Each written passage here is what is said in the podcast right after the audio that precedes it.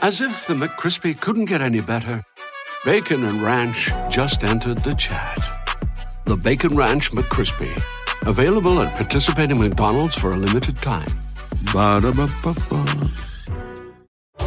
Lee Murray, wanted to be world champion in the UFC. He just happens to be involved in the largest cash robbery in the world. He's definitely not sane. Showtime Sports presents the unbelievable true story about the MMA fighter who pulled off one of the largest heists in history. Huge amounts of money, armed gang, disguises, kidnapping. This is the sort of thing you see in Hollywood films. We've never seen that for real. Catching Lightning, streaming Friday, April 7th, only on Showtime, streaming with Paramount Plus.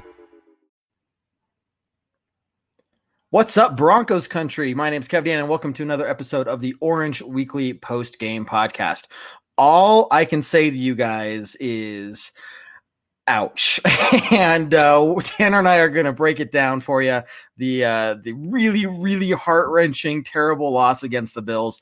Uh, but I uh, want to keep you guys around. We're not just going to rehash the entire game because we we all know how painful that was. Tanner, I'm going to break down uh, some other stuff leading up to the last two games of the season, as well as maybe preview a little bit of the postseason coming up here before too long, sadly but true. So, uh, kick back, relax. If you haven't done so already, grab that drink and uh, welcome to another episode of the Orange Weekly Post Game Podcast.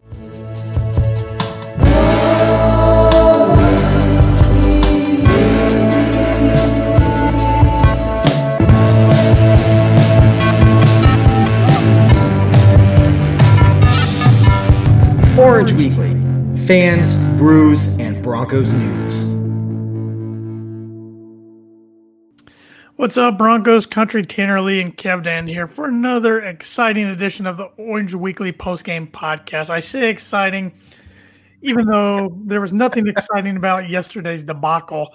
Um, we're going to make this podcast exciting. Like Kev Dan said in the intro, we're going to be recapping the game a little bit, but we're also going to be talking about some things we can look forward to in the remaining two games and on to the off season because quite frankly there's not a lot of positives to talk about from yesterday I was gonna say you said exciting, and instantly my jaw dropped. Like, what? an exciting show because we are the exciting podcast. Well, we are weekly. That's where I was getting to. It was definitely not an exciting okay. game. Uh, right, it was right. bearable for about a half, but in that third quarter, oh my, that uh, everything fell apart and rough.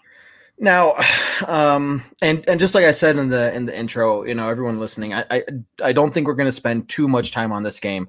It's obvious we're we're in pain, we're feeling it. I still hurt. It feels like somebody punched me in my gut. Uh, during the game, it felt like somebody was punching me just over and over and over again.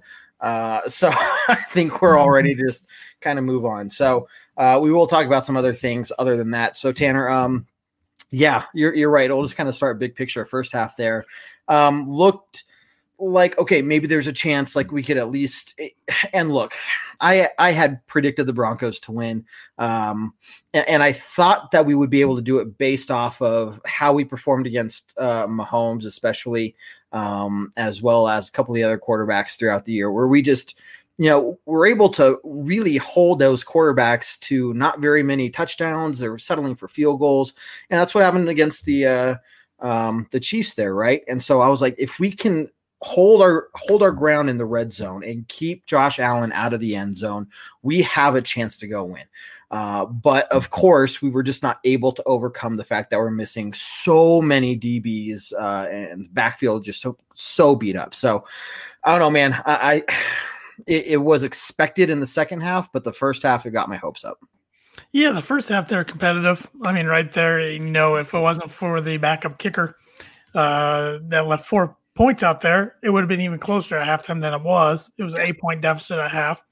Um, so I was feeling pretty good at half, but but that third quarter, from the beginning, from the kickoff, the kick return to start the second half, there on it was ugly and ugly fast. Um, that was that's what was disappointing. Like to be honest, I went in thinking we could win, but I wasn't expecting us to win, I guess, because the Bills are a really solid team. Oh, yeah. Um, but I just wanted to compete, and especially when things started getting off the rails in the third quarter, it's like, all right, let's let's get this thing back on track. Let's go down swinging. Let's go down fighting if we're going to go down. And just didn't see a lot of that. Like you hit on the defensive back um, room is so thin right now. I mean, injuries, and then you got the Bouye suspension for performance enhancing drugs, and and then uh, Okwuegbunam gets kicked out for uh, throwing the punch. Uh, just can't have that when you're getting when you're getting beat like that. And and, and credit Josh Allen. Give give credit where it's due. I Oh, mean, yeah. he was 28 for 40 for 359 yards and two touchdowns yesterday, and then he had two on the ground, um, 33 yards on three carries. He ripped us apart. He, he dissected us. I mean, Diggs had 147 yards on 11 catches, and then he had Beasley 112 yards on eight catches. Those two guys just found ways to get open all night long, or all evening long, I should say. And uh, yeah, Josh Allen was impressive. He's he's he's pretty special.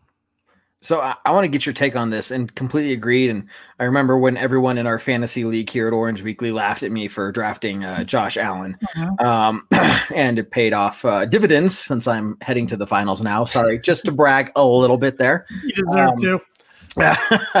um, yeah, man, I want to get your take on this. And I'm no football guru.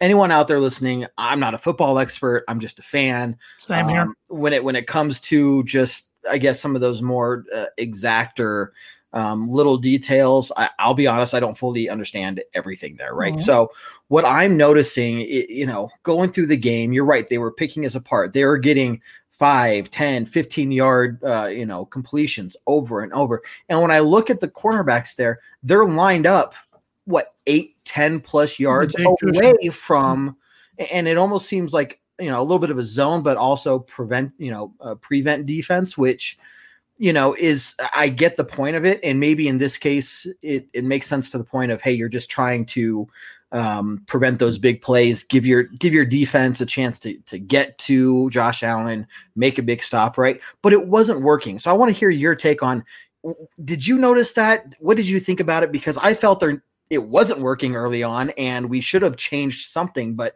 when you're you're hanging off 10 plus yards away from the guy in the line of scrimmage i mean they're all automatically wide open Yeah, no, I, I noticed that too. I mean, a lot of times throughout the year, I thought the defensive backs have been playing a little too much cushion, but a lot of times we can get away with it. Last night wasn't the case, especially without, you know, you don't have the vet, a veteran like Callahan out there or, or Bouye or a few of those other guys. I mean, I mean, you have Will Parks out there, which Will Parks been playing fine. Don't get me wrong, but Yeah. he's only two games back as a Bronco. I mean, he's still Mhm. getting used to the system and getting used to everything again.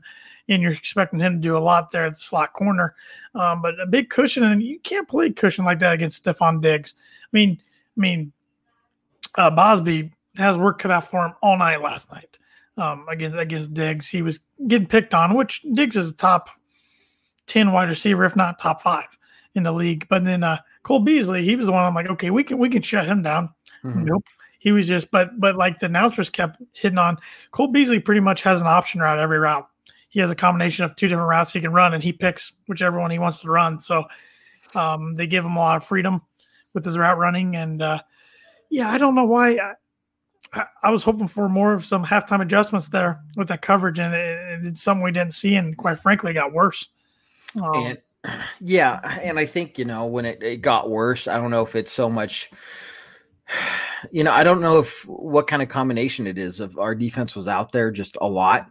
Um our off- offense wasn't clearly able to move the ball too well. Mhm. um you know they made adjustments. They saw what we were doing and we really didn't make adjustments. And now so yeah i I get what you're saying and and i think a lot of people might be sitting here saying um you know fire coach fangio. Why didn't he make any adjustments? And the the flip side that i can think of is we didn't really have the personnel to make adjustments you know like it- it's not like we could have moved somebody to uh, cover a different player like it was we're we're so thin on defense back there and defense in general, right? Uh, that a lot of these people shouting fire person A, fire person B, fire the towel boy, you know, like um, it's I'm there are other things there, and and Coach Fangio is so good at at game planning and scheming and stuff like that that I think we're just at the point where we're so beat up that when you're playing somebody like Josh Allen and the Bills, who are uh, their record is what 11 and three now. Mhm. Um, there's only so much you can do. So, um, yeah, I- I- that's that's how I'm seeing it. Yeah, and it, like you said, kind of have the play um, play with uh, the cards you're dealt right now. I mean, you're you're injured. Most of those guys aren't coming back within the next two weeks. Um, they're gonna have a challenge next week against Herbert, who has a big arm and can move similar to Allen. Probably not quite as elusive as Allen, but similar. I mean, he's an, he's an athlete for a big big guy. Um, so that's gonna be a challenge. But it was just disappointing. I mean, um, expected the game to be a lot closer than 48 to 19. Yeah. Um, you know, the offense need to need needed to come out firing too because we knew it was going to be a long night for the defense, uh, Mhm. especially with the way the game was starting. But offense just didn't look good at all last night. Uh, Drew Lock took a step backwards, 24 for 32 for 132 yards, one touchdown. He did have zero interceptions. Probably That- should have had two or three, but hey, that that, that doesn't matter. They, they they dropped them, so Right, right. he didn't have any interceptions, but he did have a strip sack for a touchdown, which Mhm. was a tough play. Um, right when the pressure was coming from behind, I'm like, oh, please tuck the ball, please tuck the ball, but didn't happen. But uh, we're the only team in the league that's turned it over at least once every game, and that's uh, that's a big Mhm. problem. Oh yeah, no, I mean turnovers in general, and yes, I'm not going to sit here and say Drew Lock is freaking amazing, and you know, look, he he has contributed heavily into those turnovers, right? That Mhm. one I can't really. So I want to kind of dissect what you said and kind of kind of go through what what we had talked about in the the pregame live show. So everyone who's listening, remember we have a pregame live show, um, and the question I had asked beforehand is, what do you all watching right now need to see from Drew Lock to uh, feel that last week wasn't a fluke? And the common answer across the board was zero interceptions. And then there are, you know, of course, I got to stay off of Facebook. You got to stay off of Twitter, like you say every week. I know. Um, I'm getting, I'm getting. We talked about this before the, the podcast here. Uh, you know, who's uh who's going to get on this rant first? Go for it, I'm- I'm Kev. almost there. I'm All right. almost there. Not yet it. not yet.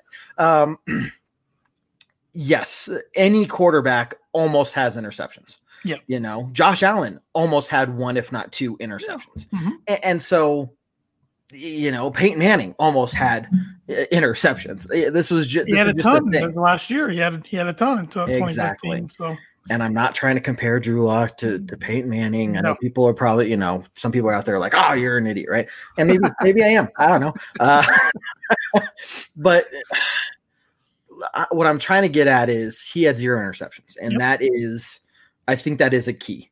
You Mhm. know, the you can point to the strip sack, and, and I think a lot of people are, but man, he got nailed. he. And I think he was behind. worse for the rest of the game. I mean, he it wasn't the hit so much as how he hit the ground that just looked. Yeah, I mean, incredibly painful, right? So mhm. for for me, I'm looking this and the the one touchdown though. What I appreciated was when we got uh, that that muff punt recovery uh, after it was like it was a three and out, I think, and Yes. um, we recovered it. We got a touchdown from that. We found a way to get the touchdown. We made the most of the situation we were in. And that's what I like to see, you know, like, hey, we just went three and out. Hey, holy crap, we have a chance to go out there and do this. And we didn't have to settle for a field goal, you know. And I think we've seen that a lot, especially earlier on the season. We get, and even previous years, like we work down the field and then we have to settle for a field goal. Well, here Yep. we were, and we actually made something happen. Yep. And for me, those are promising signs. Did I expect him to have another four touchdowns, zero interception, 250 plus yard game? No. Eh, There's only been one quarterback this year who's done that. It's Drew Lock, right? But so for me, I don't think he took a step back. And that's where I'm getting with all this. I don't think he took a step back. I think you saw him make smart plays. Um, there were still a couple questionable ones that were almost intercepted. Um, but I I'm okay with what I saw. I'm not sitting here freaking out. So that's that's what I took away from all of it. Yeah, and, and I'm, I'm glad you brought up that taking advantage of that muff punt. I mean, that was a beautiful throw he made to Noah Fant, one of his better throws of the season. Um, and I thought Noah Fant played pretty well. I mean, he had eight catches for 68 yards and a touchdown. It was nice to see him get back back in the into the mix heavily again. But uh, and I thought Drew did a better job checking down again, checking down. Um, Yeah, you saw that. Yeah. taking what the defense was giving him um, and trying to make some plays with his feet and extending plays, whereas uh, you know more more so a pocket passer wouldn't be able to do. But uh, one one thing I would like to see out of him is um, not so many throws across the field. He likes to try to throw to Jerry Jeudy, Mhm. you know that long throw across the field, and that one's the one that seems to almost get it picked off Yeah. quite a bit. Um, I, I would like um, Shurmur to find a way to get Jeudy more more touches, get him more open. I mean, one catch for 19 yards yesterday, Yep. um, and I know he's the main focus for most of the defenses, and they're they're doing a good job. But Buffalo really they did a great job on our wide receivers as a whole. I mean, Jeudy had one catch for 19 yards, Patrick had three for 14, Hamler had one for four. That was it. And then all the rest were by uh, Melvin Gordon had four catches for 20 yards, Lindsey three for seven, and then like I said, Fant's eight for 68 yards. Mhm. Um, they just were not allow- allowing our wide receivers to get open. Um, I think it was, I think it was maybe even through the full first half, if not even more. And I hadn't even realized it till uh, one of the commentators said it. Is all of the receptions to that point had not been made by any wide receiver. yep. Uh, it wasn't until I want to say it wasn't until like mid third Mid-third, yep. quarter where Tim Patrick caught that ball, right? Yep. Um, and so yeah, they were just shutting us down. And and the checkdowns I liked because you saw him make those reads. You saw the read Mhm. progressions. You saw him look downfield. And when it wasn't there, that's when he took that check down. And this is something we've been talking about here at Orange Weekly for a while is he's not making his read progressions. He's taking those dangerous throws. That's where those interceptions interceptions are coming from, right? But this time we saw him play, you know, get the two or three yards versus bomb it down the field and hope it doesn't get intercepted. So Correct. And also, I was hoping the run game could get going a little more than it did to open up the pass game. I mean, Melvin Gordon, he played all right. He had 11 carries for 61 yards. He did have two touchdowns. Phil Lindsey also had 11 carries, only 38 yards. Um, ground game just couldn't couldn't get going. And and, Nope. and when when I, I still think we're a run first offense, and when that can't get going, doesn't open up the pass game. Yeah, and Pat Shurmur's offense, I don't think, is made to be very. Uh, it's not that I think that it just is. It is not made to be very dynamic. Mhm. Um, it is what it is. It's a run first defense. If the run game doesn't work, well, then you're kind of up shit creek without battle. Like that's Yep. just kind of you know. Um, and so, again, that doesn't surprise me. You know, in every Mhm. game this year where the run game doesn't work, one we either we either abandon the run game really early and panic, uh, or we try the run game, we try to stick to it, it's not working, and we can't really make much else happen. So, you know, once again, this was a top five offense and defense we were facing. Uh, top five offense. I can't remember the defense. Um, I'll check that. I'll fact check myself once again. Um, but yeah, so I mean, this was an incredibly strong, talented team. Oh yeah, I Um, mean, and th- th- they're way better than the Panthers were. They're way better than the Chargers and the Raiders are. I mean, the Bills, the Bills might have the best shot in the AFC to knock off the Chiefs. To be honest, how they're built, how they play. Yeah. Um, I know the Steelers are up there, but they're they've lost No. two in a row. Uh, Titans, I don't know. You never know which Titan team you're going to get from week to week, but um, I think the Bills might have the best shot. So I mean, th- th- that's what was disappointing. I guess we were playing against a legit possible Super Bowl contender, and just to get blown out like that was embarrassing at home. Um, it also confirmed that uh, we made some NFL history, becoming the first team ever to uh, now miss the playoff, officially miss the playoffs for five straight years after winning a Super Bowl, and then locked in four straight losing seasons for us. So, Yeah. frustrating marks to be hitting um, for Broncos milestones for sure. And whose fault is that, Tanner? I think it's a big combination.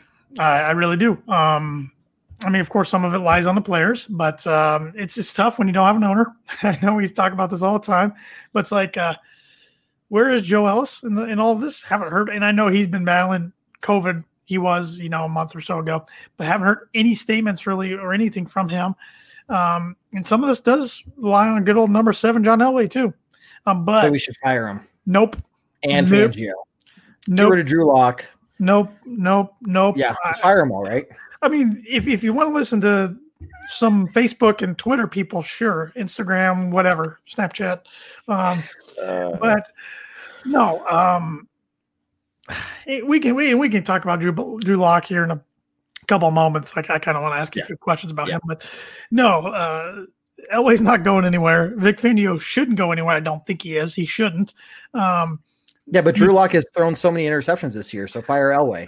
yeah, exactly. Um, yeah, I'm he- trying he to can- get you on the rant. I'm he, trying to he can really he you. can really uh, control what, what number three is doing out there, right? So, um, it- but but John John does have to be held to you know, some of because this is this is five straight years they missed the playoff, four straight years Right. losing records. So got to be held, hold, held accountable. But everybody in the organization needs to be. And you know, I don't want Broncos country to get to a point where you just stop caring and you get uh, um, what's the word I'm looking for? Um, kind of have apathy. Yeah. That's the right Yeah. word. Yeah. That kind of sits in. You're kind of like, eh. Yeah. You're just expecting it to happen. We don't need that. This organization's never really had. Well, they might have had it in the '60s, but when when it, when it was just starting and the there's some dark days of the, of the organization. But Oh, yes. haven't had that since then. You know, you know, Pat Bowlen wouldn't have stood for this. He would definitely wouldn't have stood for this for four straight years. Um, so something's got to change. I don't know what it is, and will it change? I mean, but also I think uh, on the flip side, I think we're close too. That's the thing because like I watched the game last night with my dad. My dad doesn't have a favorite NFL team, but he's a huge NFL fan overall. Okay. He knows enough about the Broncos just through me and watching games with me. And he goes, he goes, now who? He was talking about the wide receiver. He goes, they get Sutton back next year, so you have Sutton, Jeudy, Hamler, and say you resign Patrick. He goes, in Fant, he goes, that's that's a pretty good offense. Mhm. He goes, your offense line's not too bad. You got two pretty solid backs. He goes, he goes, the thing you just got to figure out is if if Lock's the guy or not. I'm like, Mhm. that that basically is the main question. So I think foot, smart football fans are seeing the Broncos aren't too far away, even though it feels like it. And I know patience is tough, and we're all getting tired of it. And next year's got to be the year to hit. If if if we're seeing all this again next year, then I'll I'll be a loss of words. Then I really won't know what to say at that point. So, hundred percent, hundred percent. Where has Ellis been? Um, if you ask me, I the words I'm going to use here are I don't like Ellis uh, because I can't stand the trust. I think it's completely being mismanaging the team. Then you, we can go hold down a whole nother. We could do a whole podcast on the legal battles and everything that comes to the ownership and some possible things the NFL might do in the offseason in terms of changing that rule so that they can actually enforce it. Blah blah blah blah blah blah. But y- your dad's right, and I think. Uh, let's see. Uh, if you look at the IR list, um, and I'm trying to pull that uh, up here, um, you know, we have the most amount of money tied up in our IR Sure. uh, than any other team right now, right? And can you imagine just if we have half those players back, if we Yeah. have Ja'Wuan James back, who decided to sit out this year, which again is completely fine, totally up to him, not not knocking him down at all, right? But if you have some of these players back, like not even all of them, half of them, half Sure. of them, right? Like how many games have we been close in? You know, where you know, just man, if if we had just a couple more of these guys back, you know, ah, and I hate saying it, not to this extent of this year, but it feels like this is a a recurring thing every year with the Broncos. They lose a few key guys that just kills everything, and it's like one of these years we got to catch a break on the injury front, right? Um, but uh, yeah, I because I hate using that excuse, but Yeah. yet I don't feel like it's really excuse, like it's a valid point. So Mhm. that's why I'm saying next year. Next year's got to be the year. They really got to. You, you, you got to get in the playoffs next year. You- Yep. Assuming everybody, for the most part, stays healthy. You're going to have some injuries, but for the most part, stays healthy. Um, next year's year, you got to. You, know, it's it's time. I mean, it's, it's been it's been too long, anyways. hmm I don't think, I don't think that's impossible. I don't think that's impossible at all. I don't either. You know, um, when you're talking about now seven teams per conference getting in, Yeah. um, man, this is a team, and I know we got blown out of the water by the Chiefs or the yeah the Chiefs the first time, know, uh, the Raiders the first time, San Yeah. Diego we won.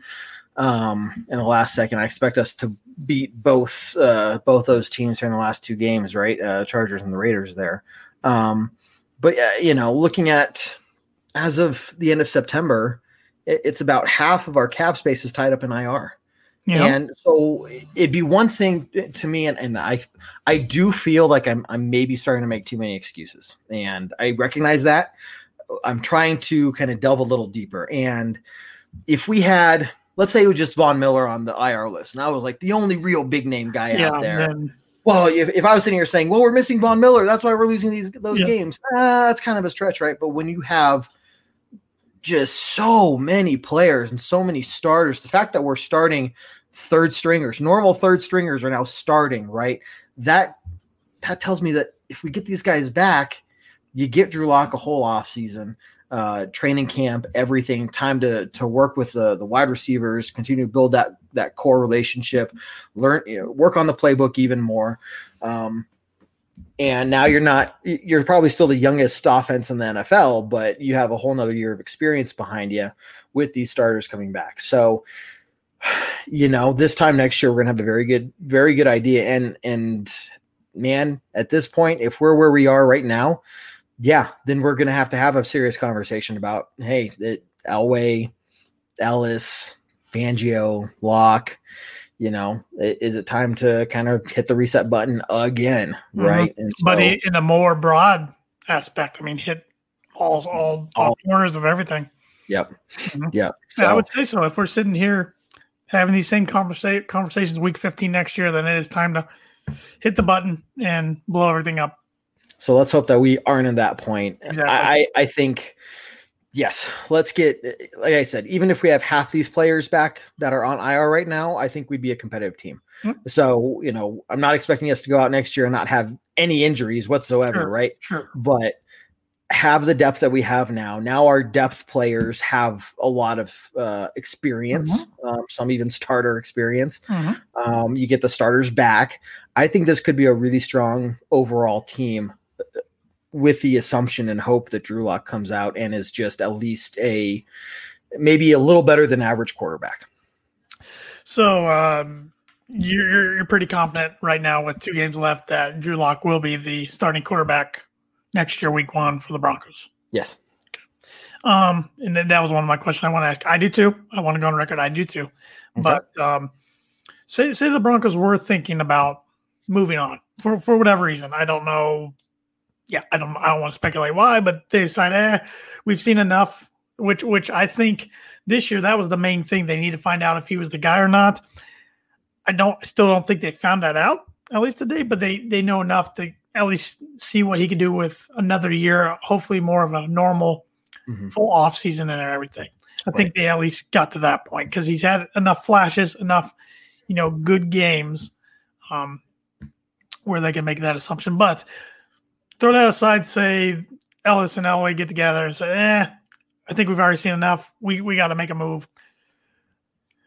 I'm gonna throw out some names, and you tell me if you would be okay with them or not. And some of these names probably not even possible, but I'm just thinking off the top of my head. Sure, sure, sure. Matt Ryan. That one might, and I'm just going to go with initial gut reactions. Um, no. Okay. Kind of similar there, Matthew Stafford. Yes. Okay. Well, wh- I, I want to know why. Just kind of initially, why he yes the Stafford, no to Ryan. What I so Ryan, um, you know, since since the Super Bowl era, he's just not consistent's not a strong enough word. Trustworthy. Okay. Um, it's it's a level beyond consistent. I just he he's never really been that amazing of a quarterback, mm-hmm. if you ask me. Um, yeah, they had the Super Bowl run. They had a couple good years there, but sure. since that, you know, if you have really, really one, one really amazing year, maybe two really strong years, and you can never replicate that again, mm-hmm. what makes me think that five, six years down the road, you're going to be able to do it now with a new team? Okay. So now you get to Stafford, who has never had an amazing year. I think the the Lions have just never been a good team, you know, and anything around them, in my opinion. Yeah, exactly. And so I think if you presented the opportunity, he's not he's not old like uh, um, Joe Flacco is. You know, he he can still uh, he's a he's a he's that average quarterback that we would need. That is, he's not amazing. He's not going to go out there and get you six touchdowns in a game, right? But um, I, I, think he's somebody that would be reliable enough with the talent that we have in the receiving core, uh, and you get that strong offensive line back.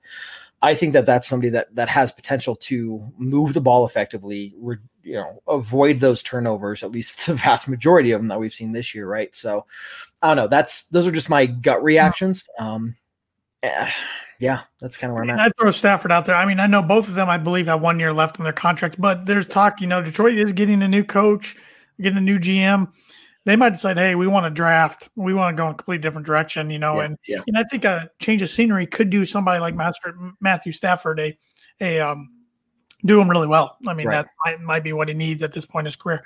Okay, a few more just Yeah. off the top of my head. Uh, Sam Darnold. Hmm.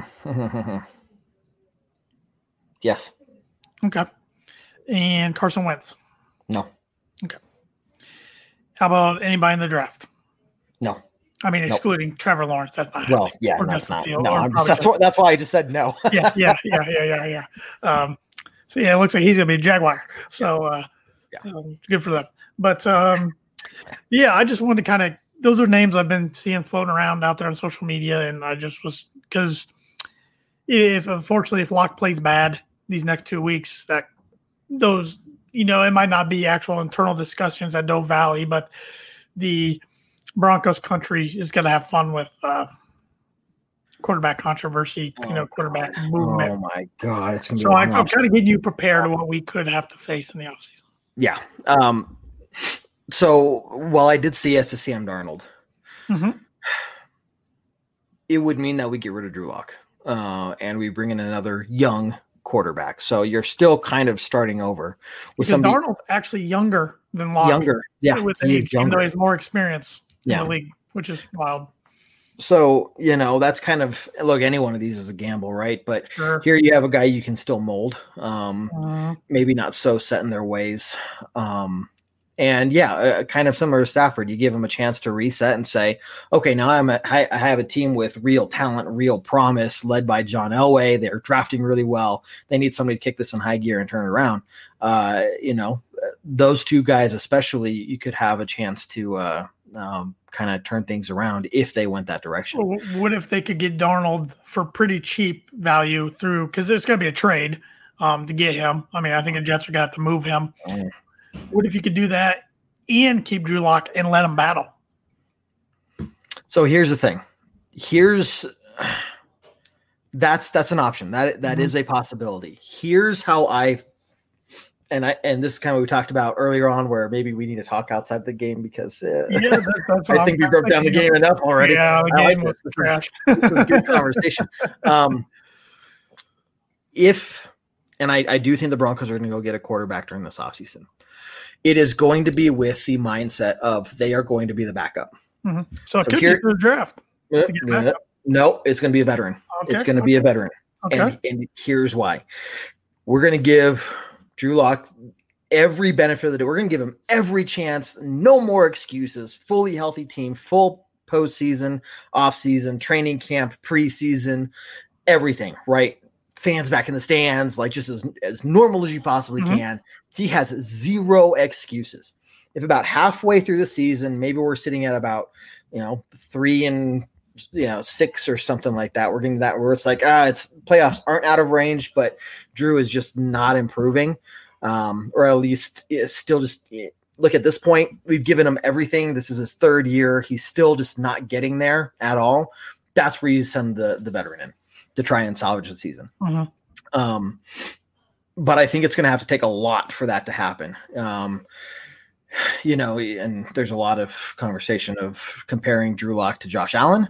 Um, yeah, I, they're two very different Yeah. people, but you know, uh, can Drew Lock turn it around similar to how Josh Allen did? Is he going to be as explosive and phenomenal as Josh Allen? No, probably not. But can he turn it around the way he has? If I'm Drew Lock, I'm as soon as the season's over, I'm, I'm gonna you know call call him and hey, Mr. Josh Allen, sir, uh, how can you uh, kind of point me as to some of the things you did because uh, I really need some help right now. Uh, so so that's how I foresee this going. Is we're gonna get. Um, a veteran, but it's not going to be for a QB battle. The media and the fans are going to be raving over this QB battle, but it's not going to be one. Drew Lock's going to start. You're going to give him everything because the last thing you want to do is start over with just somebody else, right? We've spent too much time up to this point. So I don't know what your thoughts on all that is, but Mhm. that's that's that's my prediction. See, I still wouldn't be shocked if, and I agree. I think they're going to add to the quarterback room with with somebody um, for with the intentions of them being the backup. But it wouldn't shock me if they get a third or fourth round QB with the intentions of him being a backup. Hmm. I, I- Would you, would you rather have that uh, and an experienced backup, or would you rather have somebody like Stafford? Oh, Honestly, I think if they went to get Stafford, I think their intentions would be to make him the starter. I Really? would, I would be surprised if they got him to try to be the backup. Um, I, don't- I don't think he would agree to try to leave Detroit if if he knew he couldn't start somewhere. True. But I don't know what quarterbacks. I'm sure there's a list that are backups on teams right now that will be available. That could be viable options. That's something I Mhm. need to do research. Joe Flacco is a backup. And Yeah, no, he's he definitely be he's a veteran starting- backup. He might be start looking for a starting position somewhere, or you know, Yeah, I- he Um, he should just be happy to be a backup because he is a fine backup. I mean, he's you could do worse than him as a backup. You Oh, what about Matt Sanchez? Mark Sanchez. He, had- he's he has a- a nickname. I can't remember what his Butt nickname fumble? was. but- oh yeah, it was butt fumble. Oh, he's got a nice desk job on college football on ABC. He's he's he's well right there. He can't fumble the ball from the desk seat. so, but you know Ryan Fitzpatrick, I'm guessing he'll probably retire, but he'd be a great backup. He's a veteran mind. Yeah. Um, so I don't know. I mean, there are a couple quarterbacks in the draft I do like. I like um and, and this will be in the offseason, but I like uh, Kyle Trask out of Florida. He's definitely not a first round guy, maybe not a second round guy, but he's one of he was there in the third or fourth round and, and they really wanted to get a backup. He- He's kind of a bigger, you know, he's he's a tall, bigger, stronger quarterback, kind of the ones that Elway likes, but um it's going to be interesting. I definitely think they have to add to the quarterback room. But speaking of the tall, bigger, stronger quarterbacks, we went against one last night. Josh Allen saw this a bunch on Twitter. Want to get your feelings on it? I saw a lot of fans in in Denver media still whining about the fact that we passed on Josh Allen back in 2018 and got Bradley Chubb instead. so look, uh, hindsight is twenty twenty. You Yep. know, and you can you can sit there and, and look at any any previous thing and just say, man, if I had known then what I know now, obviously I would have gone with that. Mhm. And you know, the perfect example of that is when you're struggling with trying to get a hold of your insurance company and you're like, and you find one later on and you're like, holy crap, I wish I had found this insurance company, bef- you know, before because hindsight 2020, they were the ones I should have gone with to begin with. So, uh, Centennial State Insurance Agency, if you, uh, if you want to avoid that feeling of, man, we should have gotten, you know, um, Josh Allen instead of Bradley Chubb uh, in your own life, uh, reach out to Centennial State Insurance Agency. They will give you the time and attention you deserve as a, as a customer uh, that you're not going to get from any of these other big uh, organizations. So they'll they'll spend time to get to know you. They will walk through exactly what your uh, insurance entails, uh, step by step. They will find you the the best quotes and um, know, they're- have the honesty and integrity integrity of telling you that hey, we're not the best option right now if that's the case, and you're not going to find that from anywhere anywhere else. If something happens, God forbid, you're not going to be on hold for 30 minutes hoping maybe somebody eventually answers. You're going to have an insurance agent that you can reach out to that will be there for you, uh, and and you know them, they know you, they care about you, they care about uh, helping you out. So, uh, yeah.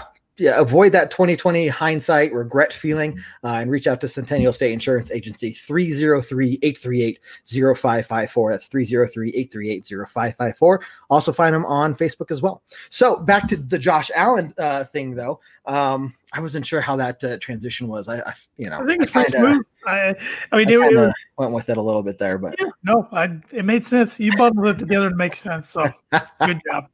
uh, I'm just trying to get a reaction. You know. It- you know, I'm just getting used to it every week. Like you, you kind of do this, you take by surprise, but yeah, you're smooth with it, so it's not like I bust up laughing. So it's impressive. well, good. I'm I'm getting better then. You are getting Um, better at it. Look, it's you can say that about any player in the draft, though. Sure. and there there are charts you know you see like i think the raiders and every player that was drafted after the player they picked and it's like big name after big name after big name Yep. man the draft is like gambling it is. really is you don't uh, even if they did phenomenal in college You know, uh, you don't know how they're really going to do in the in the NFL. And look, it's the same thing. Like, look at the time, Bradley Chubb. Uh, I think Mhm. everybody was Bradley Chubb, Bradley Chubb, Bradley Chubb. Well, of course, now we find out that Josh Allen is phenomenal. Exactly. Of Yep. course, everyone's going to go back and you know, most people are going to go back and say, "Oh, we should have gone Josh Allen." But look, hey, I'm hella glad we have Bradley Chubb Yep. back there. You know, you're talking about Von Miller maybe having a, uh, you know a handful of years left. Well, we got Bradley Chubb. That is maybe it's he's not Von Miller, but holy crap, he's Still good. pretty solid. So, uh, look, we can sit here and regret Yeah. decisions all day long, but here's the hand we're dealt. Let's move on. Well, when I when I look back to that 2018 draft, I remember thinking Bradley Chubb wasn't going to be there at five. That wasn't Mhm. even a possibility. He was Mhm. getting picked probably fourth. And Yeah. then when he landed five, I'm like, oh my god, we got to take him because the Everybody. Broncos were e- actually even working on a trade with the Bills. that We're going to move up from I think it was nine or ten to five and take Allen, and we were going to. I don't know what we would have done. I don't remember at the time, but uh, Mhm. then it fell in a place where we could. Chip Fells was nope, we're going to stay at five, and then the Bills trade up to seven to get Allen. And I remember the big quarterbacks. You know, you had you had Baker, who ended up going number one. You had Sam Darnold number three, and then you had Allen went seventh, and then Josh Rosen at ten, and then actually Lamar went thirty first or thirty second, whatever. I think it was thirty first.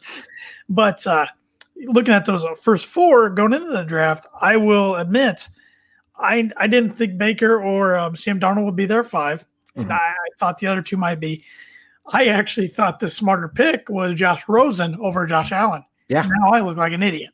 So Oh, anybody, and that, you know, I mean that's that's where it's tough. It's uh now Josh Rosen's the practice squad of the Buccaneers. Yeah.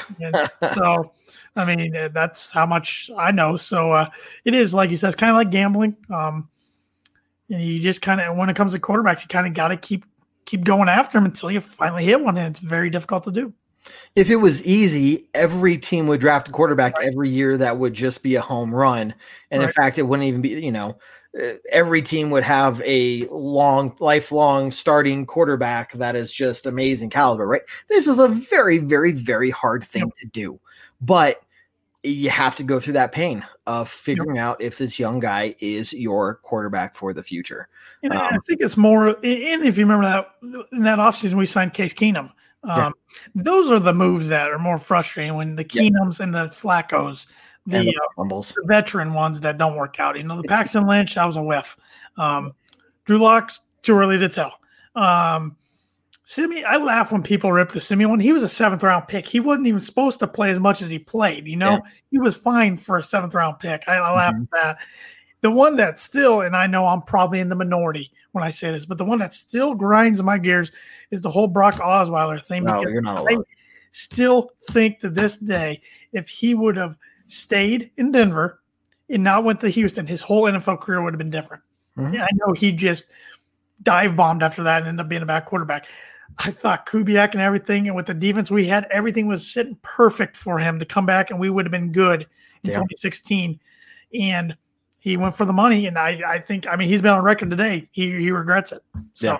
it's kind of like hindsight 2020. I mean, he he was mad, he was pissed that we went with Peyton, which if we didn't go with Peyton, we were going to probably lose against the Chargers, not get home field advantage, probably not win the Super Bowl. Exactly.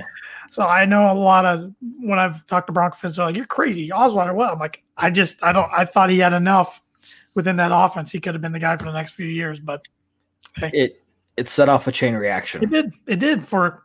Then We're yeah, still we're still feeling it. you, and you're right. Exactly. you look back there because after that, players had no real reason to stay. You know, and not saying that Brock Os- Osweiler was the reason to to take a discount or stay like Peyton Manning was, right? But but there's that continuity factor, you know. Uh, he was young and he was Right. impulsive. He saw the big big money signs and, and Yep. took it, and um, yeah, I, I he does regret it. He does, and Mhm. uh, hoping maybe someday we can get him on one of our podcasts. Uh, yeah, he yeah, he's, he's a So no hard feelings at this point, but Yep, it's just nope. fact of the matter. Yep. I just uh, that's the one that still to this day kind of Yeah. bugs me because I'm like it started that like you said that chain reaction of just trying to find the QB because we drafted him with the intentions that he was going to be the replacer of, of Yeah. Peyton. He played well enough during the Super Bowl season that we, we wouldn't have got to where we were that year without him because he had wins over the Bears, over over the Patriots, over the Chargers, over the um, uh, Bengals. hmm So I mean, he got us some good wins, but is what it is. That was five years ago. So now 2020, we're still trying to figure out the quarterback comp, uh, position. But hopefully, hopefully number three is uh, like I said, I, I like I like your plan. I like um, giving him no excuses, giving him everything he needs next year. Hey kid, this is on you now. So yeah, like that plan. we, we gotta we got to move on. We've we've given you every chance that we can at this point. Yep. Um, I think that's the soonest we would let him go is halfway through next season. I think that's fair. Um, That's- are you worried about the guys coming out the next two weeks with nothing to play for? No, I think they have everything to play for. Okay. Uh, I mean, players like Tim Patrick, you know, some of these people that are going to need to be re-signed. Mm-hmm. Um, they're, you know, even if you know they don't uh, uh, get signed by us, they need to, you know, make it a audition, audition season, kind of. You know, um, you're talking about 53 man roster next year. Uh, these Mhm. young players have got to go out there and show that, hey, while I'm a starter or a, you know, a backup, a second string there, uh, I deserve this position. And so uh, I think that alone is a reason Mhm. that, yeah, they're going to go out there and play their butts off in addition to the fact that it's two divisional rivals back to back. bingo. So that's that's probably if anything that's the big one. But um, no, because you're going to get all these starters starter backs uh, and uh, starters back, and you're going to have to cut down from there. And so who are they going to cut down? Uh, these young players have an opportunity now to show what they are made of at the end of the season in this kind of position that will help convince the coaches, you know, in in August that they should stay on the roster. Yeah, I hope we come out fired up Saturday or Sunday because um, you know the Chargers going to be because they shouldn't probably have dropped that game to us earlier this year. Yep. And they're tired of us beating them, and they're tired of being the uh, doorstep of the division. Nah, that's nice. I don't care. They're still the doorstep. Oh, absolutely, absolutely. And they're going to be for a while, in my opinion. But uh, um, I think they'll come out swinging. Though we better be ready because if we play like we did yesterday, and I know the Bills are about four times the team the Chargers are. Don't get me wrong, but No. if we play like we did yesterday and it gets ugly against the Chargers, uh oh, Yeah. I think that, that can be said about any team or most teams, most Mm. teams. But yeah, especially because they're going to come out with a vengeance. Yep. Um, they're dying to get that divisional win, right? Not, and, Yep. and I don't blame them. Um, they got one against the Raiders the other night. The Raiders are dumpster fire right now. It's hilarious. Uh, so I, th- I hope the Colts, or not the Colts, I hope the Dolphins put it on them this next week, and then uh, we play them and try to get revenge from earlier this year. So Yeah. win your next two, exactly. go seven and nine again, but go seven and nine, then uh, really start the offseason, crucial offseason. Yep, hundred percent. And uh, it's going to be a long one. I think we're we're used to it at this point. We shouldn't accept it, like Nope. you were saying earlier. Uh, but we're used Sucks, to it. but it's uh, yeah, it's five, five, five in a row now. Yep. So. And that's enough. I, I it is enough. It is. It's enough. Um, you got to give Drew Lock one more time. You know, Yeah, if that I- if that doesn't work out, you know that, and and we still can't can't salvage a season with uh you know some veteran quarterback. That that's really what I'd like to see is because that that'll help uh answer some coaching co- uh, questions as well. If Drew Lock, if we can get a veteran backup, Drew Lock doesn't work out, we sit him halfway through the season, then we're looking to the coaches to help put something together with this backup veteran quarterback uh, to salvage the season. At least go eight and eight and and try and get one of those coveted wild card spots, right? If that still doesn't work, now you're having a conversation about the coaches as well. Yeah, because I mean, I mean, if we're sitting next year in the middle of the season, like you said, three and six or something, Fangio's seat's very hot, very hot, and he's going to have to make moves or adjustments to try to save his job Mhm. because you missed the playoff three straight years in Denver. You're not, you're not sticking around. you're not. You're not sticking around. Nope. Exactly. And like we So- did next year, I believe, is always last year of his GM contract, his current contract, 2021, I believe. So Yep, and I will tell everyone right now, uh, as long as uh, Joe Ellis and the Pat Bowlen Trust are in place, John Elway will be the GM. I do not. I do not see that changing. as long as he wants to be. hmm Yeah, it's it's up to him if he wants to be. Mm-hmm. Um, but they are not going to fire John Elway. So No, he's not getting fired. If if he, the only way he's not going to be a GM is if a new owner comes in and wants to clean house, or if he simply says, "Yeah, you know, I've done this for a while. We got two Super Bowls. We won one. It's time for somebody else to take over. I want to do something else." Yep, exactly. So, you know, that's that's kind of the way it is, and uh, I I think there's, um, you know, I said it for this year that that you know uh, we had a lot of good things going for us this year. Uh, and there's a lot of weird things that happened this year, right? Oh, Between all of the injuries and the COVID, right? Yep. So I want to erase this year, go into next year with the it's the same mindset. Like we have all the pieces here to do well. Mhm. Um, we have to stay, you know, not get uh, as long as we don't get half as beat up as we were this year. Again, no excuses why this team shouldn't succeed. Um, and we have we have the talent. We have the talent. So uh, we need to make something happen with it, and I think we can. One uh, one more quick question before we wrap this thing up. What position would you like the Broncos to target in the first round of the draft? Oof. I know mine. Um, I know there's been talks about getting somebody in the backfield and whatnot. Um, I, I, there's one thing that still just really, really irks me, and that's getting somebody who can cover the tight end. Yeah. You know, uh, and those people are hard to come by. You know, there's there are not many of them out there. If there's a way, and I don't, I don't even know if there's somebody out there that's that's worth going for. Um, I think that's just a huge weakness on our defense. Um, and I think it depends on how free agency free agencies uh, shapes up as well. Um, get Shelby Bar- Harris back, that you know takes care of that. Resign Justin Simmons, okay, that takes care of that. Um, I think we're okay in the the safety and cornerback positions. Um, yeah, maybe I'm almost thinking it's whoever is best on the board at that point. Um, so I, I don't know what you think, but that's kind of where I'm at. Corner is the one position I would like to see them go out in the Okay, first round. Um, that's just because I don't know the future status of. I think Bryce Callahan was only a two year deal. You know what? I forgot about Bryce Callahan, and I love the guy when he's out there. Just But this is his fifth or sixth season in a row where he has not played all 16 games. Mhm. And then Bouye, I don't remember his contract either, but he's got that suspension with the PEDs. I just feel like we need another corner there because the young guys have had their moments this year, but and, and maybe we go get a veteran corner, but that's going to be costly if you're looking for a number one or number two corner. Because I think Bouye is good. I don't know if he's number one though. So if it's with Coach Fangio's defense, they don't need to be number one. Yeah, That's the way I see it. The way he schemes and game game plans, um, I, I don't think you need a number one guy back there.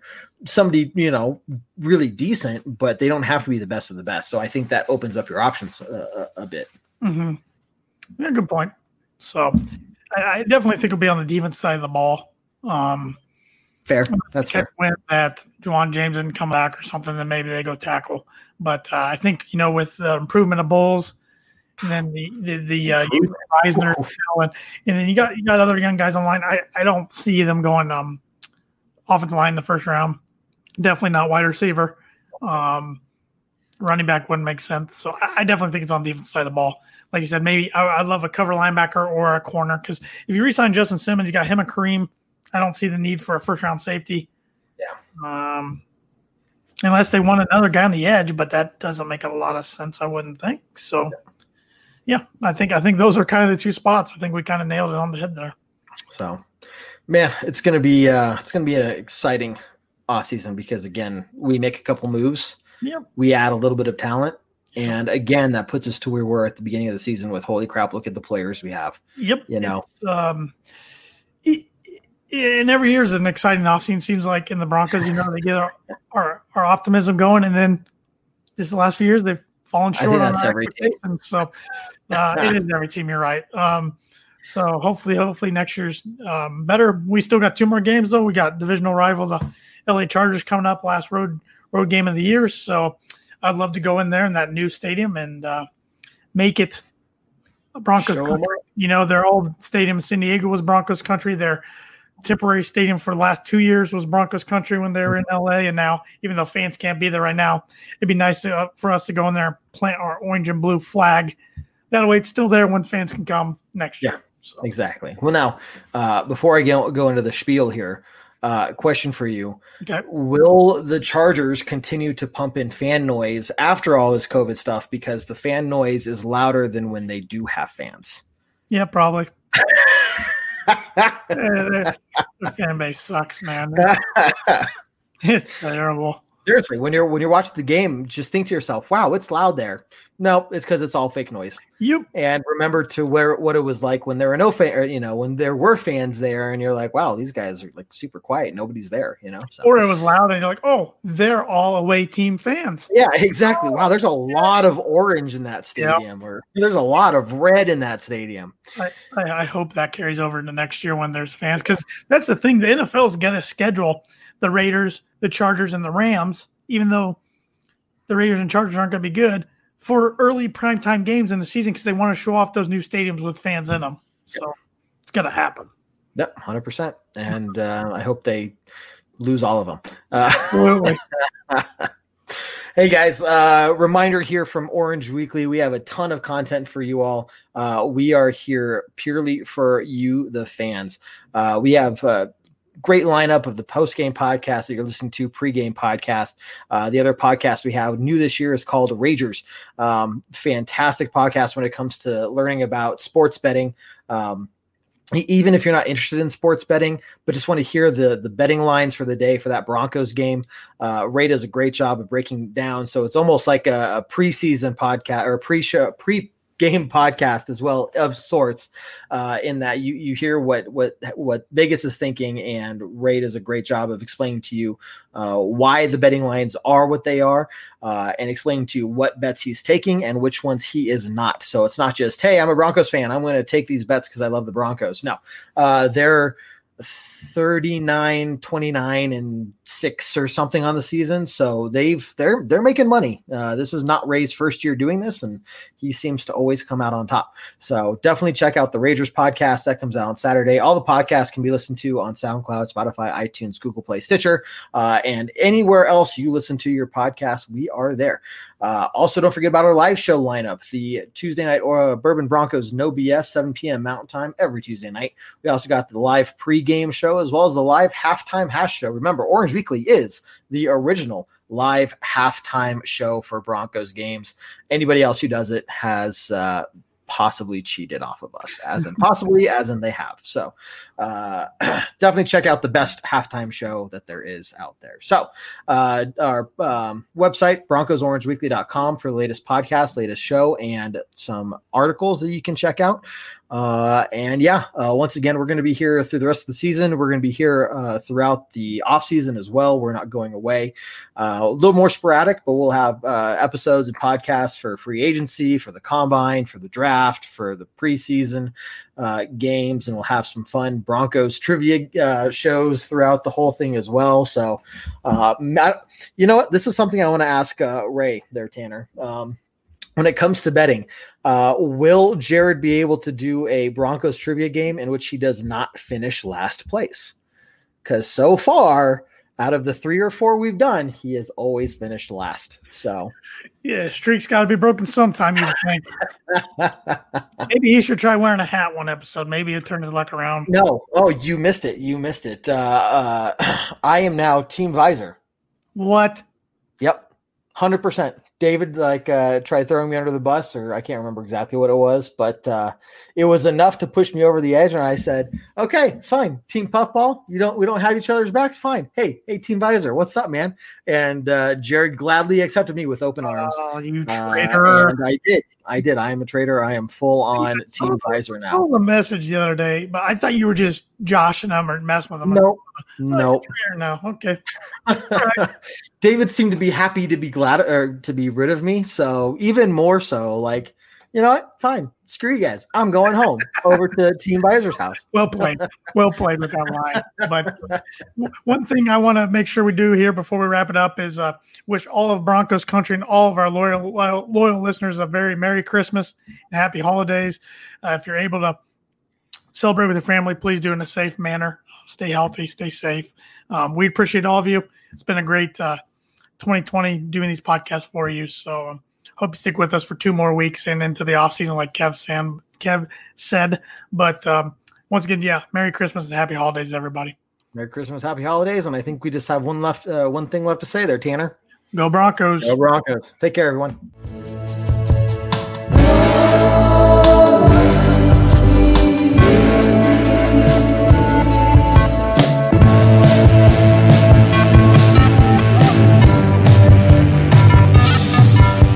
Orange Weekly, fans, brews, and Broncos news.